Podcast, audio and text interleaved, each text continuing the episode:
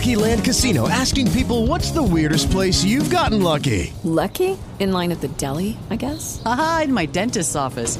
More than once, actually. Do I have to say? Yes, you do. In the car before my kids' PTA meeting. Really? Yes. Excuse me, what's the weirdest place you've gotten lucky? I never win and tell. Well, there you have it. You can get lucky anywhere playing at LuckyLandSlots.com. Play for free right now. Are you feeling lucky? No purchase necessary. Void where prohibited by law. 18 plus. Terms and conditions apply. See website for details. Ok, in questo video voglio parlarvi di comunicazione digitale della salute, in particolar modo nel caso specifico di quello che è accaduto in Italia col coronavirus. Ma intanto buongiorno a tutti, sono Valerio Rosso, sono un medico psichiatra, psicoterapeuta e blogger scientifico. Vi parlo oggi, ancora una volta, di comunicazione digitale della salute, con particolare riferimento al caso del coronavirus accaduto all'inizio di questo 2020. La situazione di crisi del nostro paese, dell'Europa, ma anche del mondo, direi, in concomitanza della diffusione di questo coronavirus ha rivelato in maniera netta ed evidente che la comunicazione della salute, sia online ma anche offline, è una cosa di importanza vitale, ovvero saper comunicare in generale non può più essere considerato un optional per i medici e per tutti gli operatori sanitari. La concretezza di questa mia affermazione è in questo momento di fronte agli occhi di tutti. Le esternazioni e i confronti tra virologi ed epidemiologi hanno dato vita a discussioni su tutti i media digitali non proprio rassicuranti, per un po' popolo che è in cerca di una bussola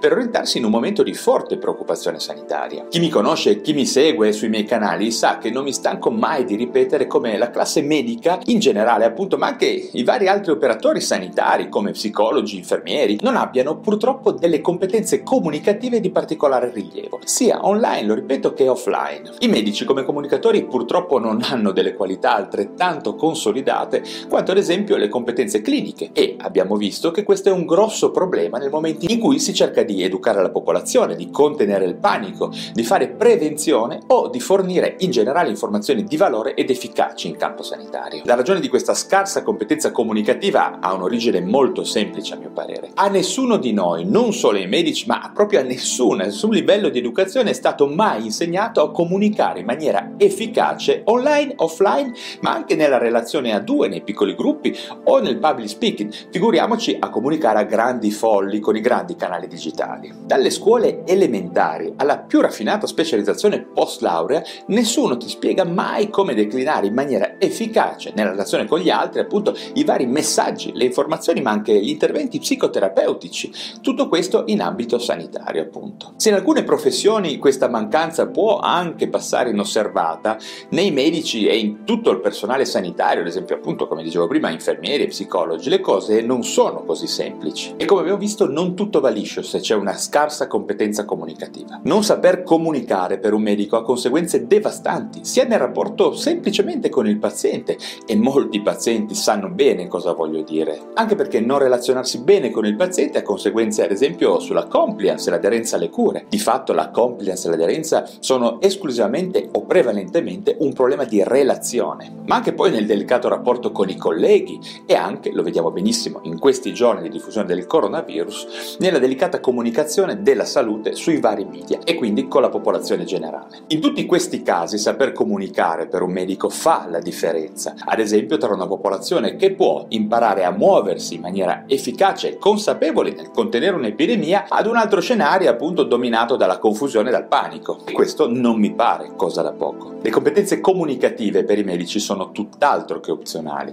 ma rappresentano una capacità che dovrebbe essere sempre affinata, sviluppata in maniera sistematica e imparata nel caso non sia spontaneamente presente. Lo sviluppo di una competenza comunicativa dovrebbe correre parallela alle capacità di diagnosi e di cura. Infatti l'efficacia di un intervento terapeutico o preventivo o di orientamento della popolazione passa sempre in maniera macroscopica dalla capacità di comunicazione efficace, in particolare sui media digitali, che sono la più potente via d'accesso alle persone che possediamo al giorno d'oggi. Sono ormai alcuni decenni che viviamo senza dubbio in una società tendenzialmente priva di credenze stabili, di punti cardinali netti, lasciatemi dire. In molte aree del sapere, non solo in medicina. E se in questo scenario postmoderno anche la scienza dà un'impressione caotica e conflittuale, in relazione a dei deficit ovviamente comunicativi, tutto questo non aiuterà ad una gestione ragionevole di questa e di altre, magari più gravi, crisi sanitarie che potranno accadere o che stanno poi di fatto già accadendo. Mi vengono in mente ad esempio le campagne di prevenzione in oncologia, in infettivologia, in psichiatria,